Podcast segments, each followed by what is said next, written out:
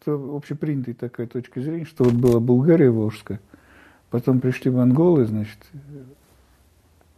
и Булгарии не стало, и началась какая-то другая культура. Полностью была уничтожена Булгария со всей ее культурой, и вот, значит, э, началась Золотоордынская эпоха. На мой взгляд, это абсолютно неверно. По двум позициям. Первое, то, что пришли, в отличие от XVI века, не, не чуждые народы, а пришли такие же тюрки. Причем веротерпимые. То есть, если эти тюрки и были не мусульманами, то они мусульман не притесняли. Наоборот, ведь э, э, Булгар, Булгар отстроился как золотоордынский мусульманский город. Именно как центр э, мусульманства в Поволжье. Это первое. Второе. Сама Золотая Орда – это государство, которое создано на основе четырех, по-моему, компонентов основных. Это прежде всего Болгария – культурный компонент. Потом, значит, Хорезм. Э, третий – это Крым. И четвертый – это Северный Кавказ. Это все зона расселения булгар, тех же самых. То есть, хотя и Волжская Булгария существовала отдельно, но дело в том, что эта Булгария существовала и в районе Хорезма булгары жили, и в районе Прикаспия булгары жили, и на Северном Кавказе там Балкария до сих пор есть вот э, на территории Хазарии булгарские города были. Вот булгары-баранжары жили на, на Обшироне. Там до сих пор есть селение Белинджер, я там был. И эти баранжеры в 8 веке перекочевали сюда, и ну, они там тоже остались. То есть это все булгарская зона, которая приняла какие-то, значит, разные формы. Так же, как сейчас татары живут повсюду, но они есть пермские татары, есть крымские, есть астраханские и так далее, но это же тоже татары. Основа все равно одна. Вот то же самое и здесь. То, что Золотоордынское государство, грубо говоря, накрыло собой булгарскую зону, и оно, вот как через промокашку проступила вся булгарская культура в Золотоордынской. Да, она сформировалась по-другому, да, но любая эпоха, она приносит новые э, веяния, но она не меняет культуру в корне. Сейчас вот гадают, мы, значит, не татары, мы булгары. Тут не о чем спорить вообще.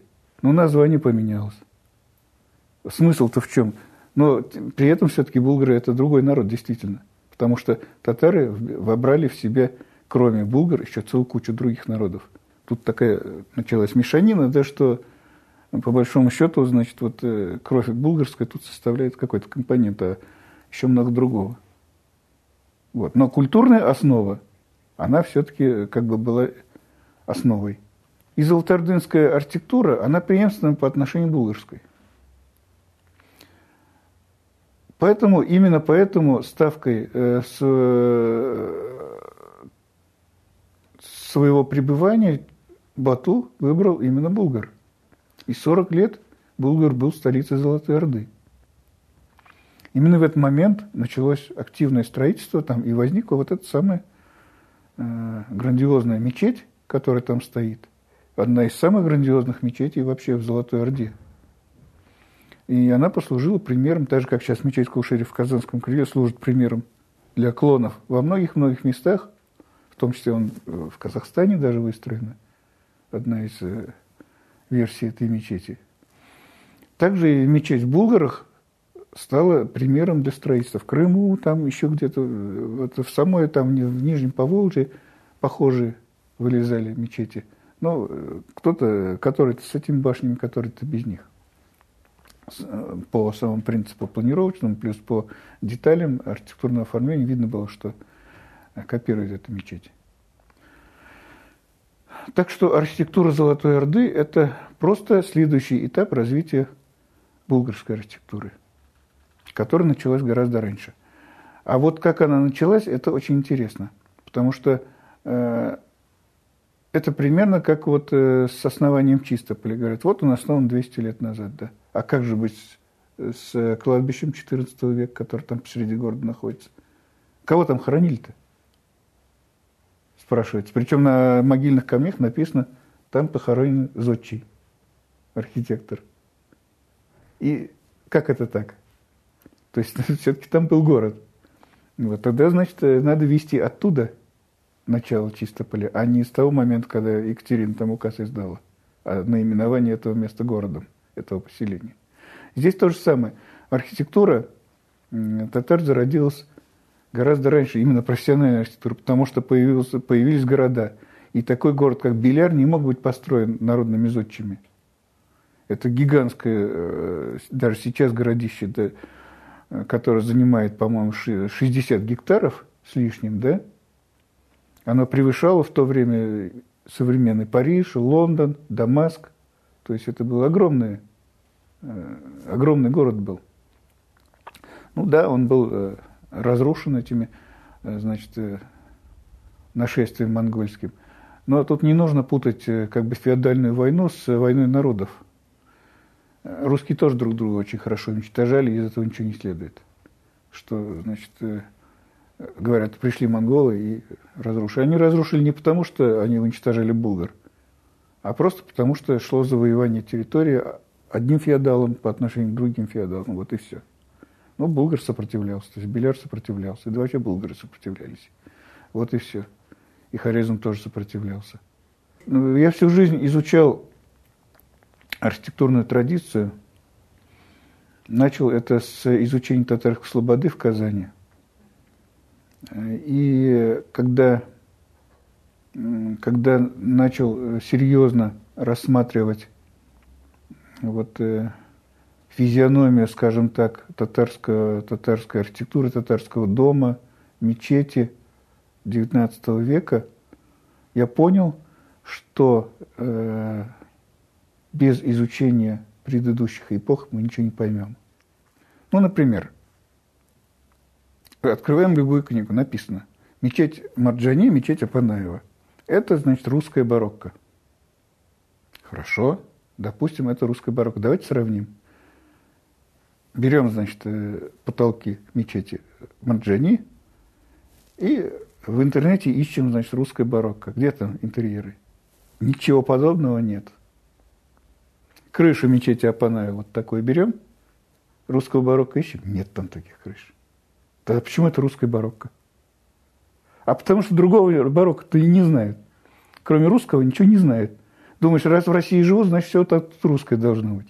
Раз барокко, значит, у русских, значит, и у татар. У русских взяли. Но ведь барокко-то существовал повсюду. Это стиль эпохи. Он не только у русских был. Он и в Чехии был, он и у немцев был, и во Франции тоже барокко был, и в Италии, и у османов тоже было. Вот давайте посмотрим османскую архитектуру. Татары же тюрки, и для них Османская империя что такое был? Халифат. Халиф там сидел. Стамбул для них был второй столицей, столицей мусульманского мира. Туда ездили учиться-то купеческие дети. Не в Петербург. Вот начинаешь сравнивать с османской, ты видишь то же самое. Вот и наша мечеть Апанаева, вот ее минареты там, там, там. Нур Османия, мечеть в Стамбуле, минареты нашей мечети Апанаева там. Потолки вот эти лепные, пожалуйста, э, в Султанском дворце Топкапы или в Бахчисарайском дворце, который в этот момент еще не был захвачен русскими, когда строилась эта мечеть. Это было Крымское ханство еще в то время – то есть образцы-то в другом месте. Никакой это не русская барокко, а османская барокко. Вот какая получается загогульно, как выражался Ельцин. Начинаешь смотреть дальше, дома вот эти вот, да, знаменитые, трехэтажные. В Атне, в Мингере, да, которые все говорят, станет татарские. Тот, кто не знает османскую архитектуру, говорит, это русский классицизм. начинаешь сравнивать с османскими домами, вот они стоят в, город, в городах Бурсе, такие же дома. Это османская архитектура, которая татарами воспринята. Но, э, с другой стороны, татары же имели свою собственную линию развития архитектуры. Они не копировали, может быть, у османов. А может, это все шло параллельно, то есть это корреспондировалось друг с другом, но была своя собственная архитектурная традиция, которая развивалась в русле османской архитектуры, а не копировалась у них. Понимаете разницу-то?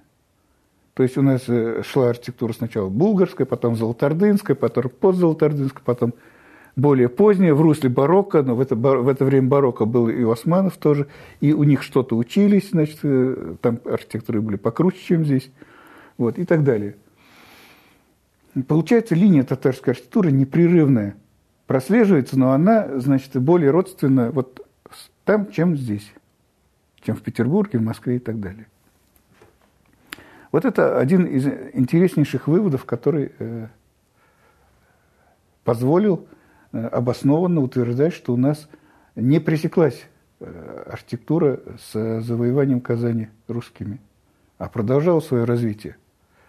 И продолжала свое своеобразное развитие, причем высокое развитие. Да, многое было запрещено, невозможно было построить большие мечети, какие-то такие вещи, да, но так бывает – допустим, аул Кубачи э, на Кавказе, да, дают такие шедевры э, декоративно-прикладного искусства, вот этих вот э, тарефтики, да, которые нигде больше нет в мире. Хотя это всего лишь аул, да. То есть сам по себе небольшое, э, как бы, небольшие возможности компенсируются высотой культуры, развитием культуры. Здесь то же самое. То есть, да, нас ограничили, у нас не было своего государства, но сохранился потенциал, сохранилась традиция высокие образцы, которые тогда еще были, сейчас их как бы меньше стало. Даже сейчас еще кое-где камни эти могильные есть, которые с прекрасными образцами орнамента. А тогда их больше было. Тогда еще здания стояли. При Петре Первом 72 сооружений стояло на булгарском городище. А кроме булгарского городища, десятки были еще, если не сотни, других городищ. В прекрасном состоянии. Вот эти э, есть э, рисунки путешественников – огромные, значит, целые города мертвых, как в Каире. Это же все образцы. Они даже русскими запечатлевались. На башне Щемляки есть элементы, которые скопированы из татарских зданий, которые сейчас уже исчезли. Вот. То есть э, татарская архитектура, она не исчезла. Она немножко съежилась, но тем не менее продолжала свое поступательное развитие с ориентиром на, на как на свою собственную внутреннюю как бы, традицию, так и на э, стиль эпохи мусульманского мира, который, в свою очередь, принял стандарты западноевропейской культуры, которая стала напирать, которая стала как бы законодательной модой.